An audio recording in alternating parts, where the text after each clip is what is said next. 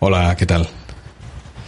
Otra tarde aquí, en la terraza, siguiendo con ese programa, podríamos decir, de desconexión de estas recién comenzadas vacaciones de verano. En esta ocasión, eso sí, sin cerveza. Recordaba a lo largo del día de hoy una frase eh, a colación del podcast de ayer y de, de este intento de desconexión virtual que estoy tratando de llevar a cabo, una frase que leí hace mucho tiempo en Twitter de Boca, no sé si es la expresión más acertada en Twitter, a la hora quizás con los mensajes de voz sí, para aquellos que los tengáis activados, no en mi caso. Eh, pero mm, que decía era una persona que se dedicaba al marketing online como como es mi caso, y eh, por aquel entonces decía que los community managers no teníamos vacaciones.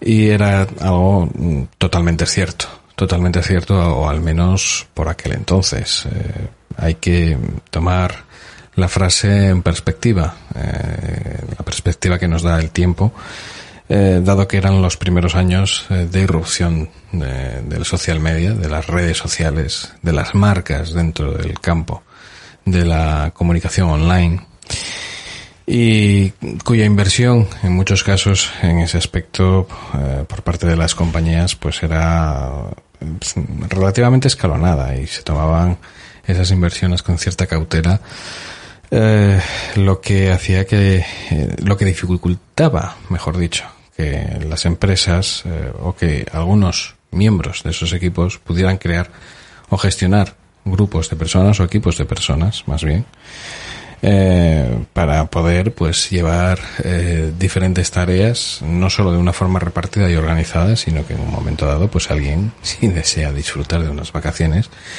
poder desconectar por completo en ese sentido.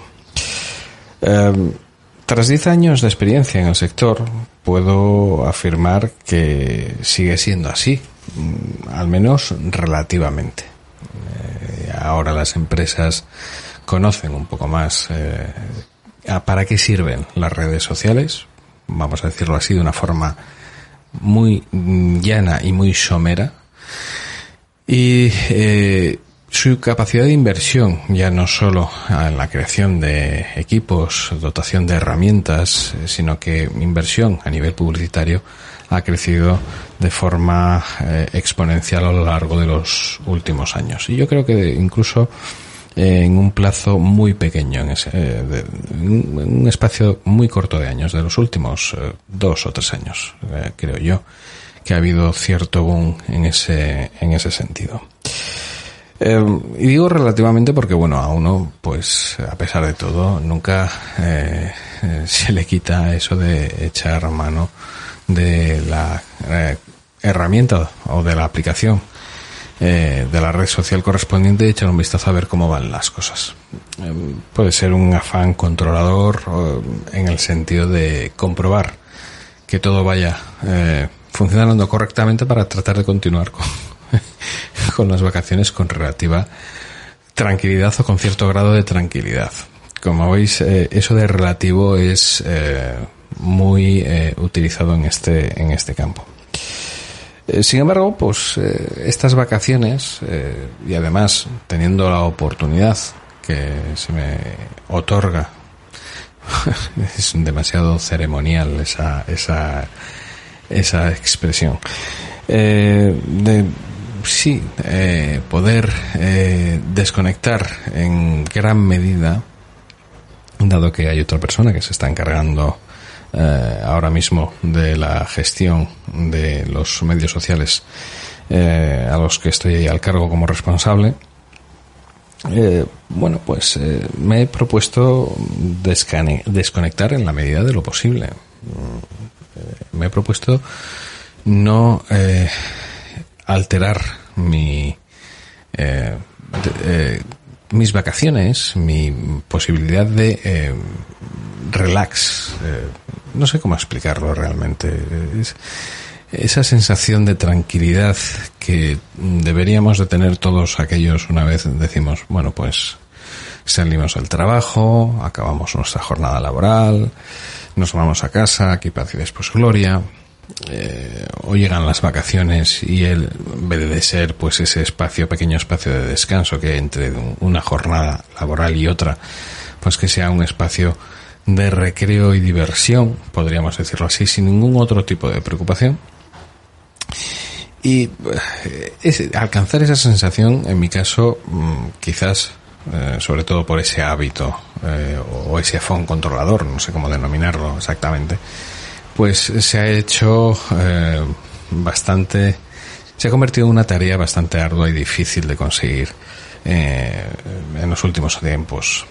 Eh, además, acompañado siempre, pues, de, el smartphone correspondiente que me chivaba, porque es para lo que sirve realmente, te chiva constantemente qué es lo que está ocurriendo y si en algún momento eh, hay que eh, intervenir.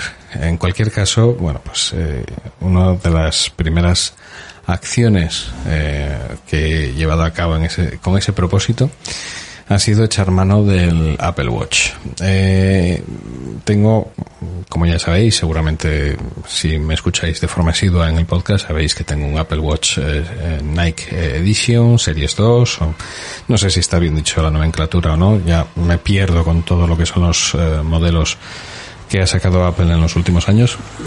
Un modelo que me encantó, me enamoró en el momento en el que lo vi en la keynote de Apple correspondiente y que me ha salido genial en todos los aspectos y que a día de hoy, después de pues tres años de funcionamiento, con un par de reemplazos de por medio por un pequeño problema en la pantalla, eh, bueno, pues eh, sigue funcionando a las mil maravillas. Si es cierto que, evidentemente, por capacidades no va a tener el mismo rendimiento que un Series 4 o un Series 5 y, y además cuento, si es posible, este año con eh, darle ya la jubilación que le corresponde después de tres años.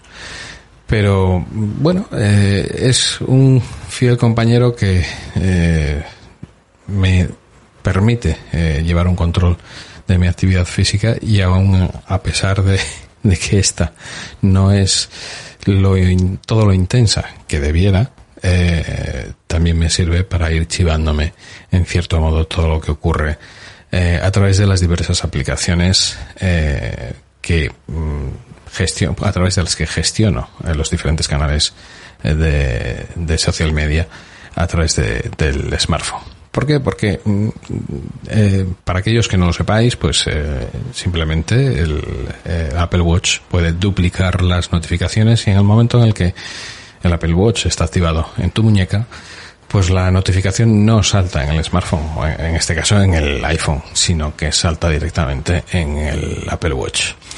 Con ese sonidito particular de esa campanita que nos, y esa vibración que nos avisa de la llegada de esa notificación. Pues bien, pues lo primero que he hecho ha sido, evidentemente, desactivar todas esas notificaciones. Sí, hay múltiples artículos escritos, hay, yo creo que auténticas Biblias sobre vivir con o sin notificaciones o cómo aprender a gestionarlas, etcétera, etcétera. Y en este caso yo es que, yo francamente, mm, empleo mi tiempo en leer cosas que me son de cierta utilidad y en este caso mm, he tirado por la calle de en medio y he aprovechado la ocasión para hacer mi propio ensayo y error en este sentido. Eh, si bien, eh, como digo, el iPhone, perdón, el Apple Watch tiene esas ventajas, tiene esos beneficios de que en un momento dado, cuando llega una notificación, puedes ver esa notificación directamente en tu muñeca, sin falta de estar constantemente mirando o tirando del iPhone que tienes al lado. Eh, suele ser bastante invasivo, en muchos casos intrusivo, eh, molesto. Bueno, yo creo tiene mm, cierto equilibrio entre, entre sus beneficios y sus, y sus eh, contras cuando tenemos que tratar de desconectar en este sentido. Pues simplemente acceder a la aplicación del reloj en, en el iPhone y uh, desactivar todas las notificaciones de las aplicaciones no nativas del propio Apple Watch, sino pues de aquellas que puedan ser pues el propio Twitter. Bueno, como veréis, eh, efectivamente estoy en la terraza, estáis escuchando el ruido de la calle. Eh, todas aquellas aplicaciones eh, pues que pueden ser intrusivas en ese sentido, como puede ser pues las notificaciones de Twitter, páginas de Facebook, etcétera, etcétera. Por poner un ejemplo muy eh, somero de, de, algunas de las aplicaciones que evidentemente todo eh, responsable de marketing online y que gestione cuentas eh, de social media para su empresa eh, tenga bien tener instalado en su, en su dispositivo. Um, hay muchas otras, está pues las de Reddit, está... Eh, es que ahora mismo que quiero acordarme, eh, pues te quedas en blanco, ¿no? Eh, está las propias de Facebook de tu propio perfil, porque evidentemente encima ya no solo gestionas eh, tus cuentas eh, a nivel profesional, sino gestionas también tus cuentas personales, que es lo que quería decir. Entonces, las eh, notificaciones se pueden llegar a multiplicar eh, hasta límites insospechados. Sobre todo cuando en un momento dado puedes estar eh, dentro de una conversación en cualquiera de los canales.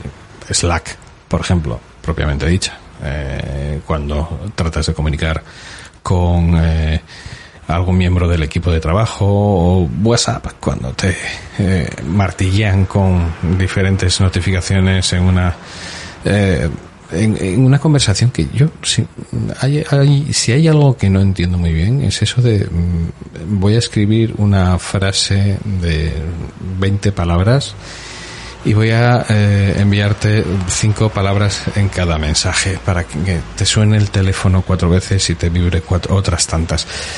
Hay algo que no, no entiendo en ese sentido. ¿Qué ocurre? ¿La gente no sabe escribir? ¿No sabe leer mm, frases extensas? Eh, ¿No sabe escribirlas y leerlas con cierto sentido? Bueno, al margen totalmente de eso.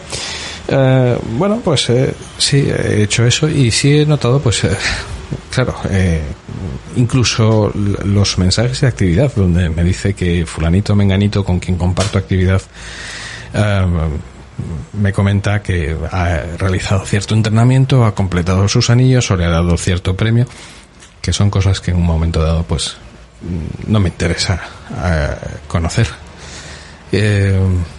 Entonces sí he notado pues que hasta la batería del propio Apple Watch se ha dilatado en el tiempo eh, en cierto grado, evidentemente. Eh, hay otras notificaciones que evidentemente siguen entrando, las propias de las aplicaciones de Apple Watch, recordatorios para tener que levantarse y camina, oye, que es que tienes que cerrar este anillo, eh, Waterminder indicándome que me toca hidratarme, por poner algún ejemplo también. Sí es cierto que las notificaciones siguen quedando en el iPhone. En este caso, si le indico que no se dupliquen en el Apple Watch, siguen quedando en el iPhone.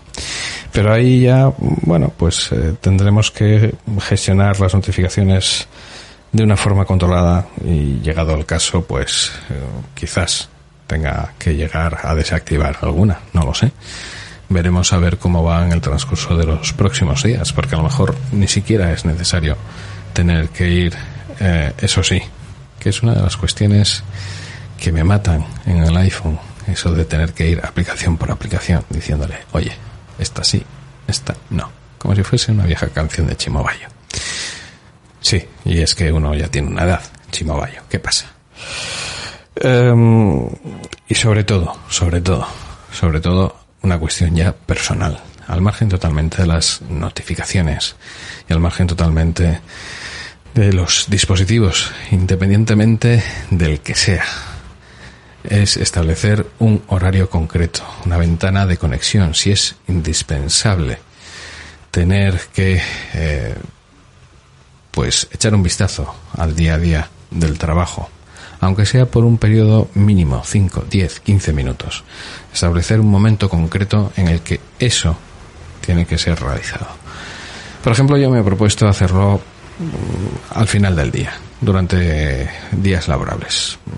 Pongamos 8, 9 o 10 de la noche, dedicarle 5, 10, 15 minutos a echar un vistazo al correo electrónico sobre todo, que es una de las vías que he indicado eh, a mis compañeros de oficina a través de las cuales poder contactar de forma prioritaria, salvo algún que otro incendio, que evidentemente el teléfono está activo para recibir llamadas o, en su caso, un WhatsApp, pero que evidentemente uno es muy libre de juzgar la importancia o la prioridad que pueda tener cada una de las peticiones, consultas o vaya usted a saber que pueda llegar a través de cada uno de esos canales. Espero haberos arrojado un poco de luz de cómo eh, estoy gestionando ese aspecto. No creo que eh, a estas alturas uno esté inventando la rueda, pero bueno, es así como me lo estoy eh, montando y os iré comentando si realmente funciona o no. Ahora mismo, y al tiempo que publico este episodio de No es un podcast cualquiera, voy a pelearme con los amigos de Evox, que a ver por qué el episodio de ayer no está en su aplicación. Sin más, nos escuchamos. No sé si mañana o pasado. Aquí. Un saludo.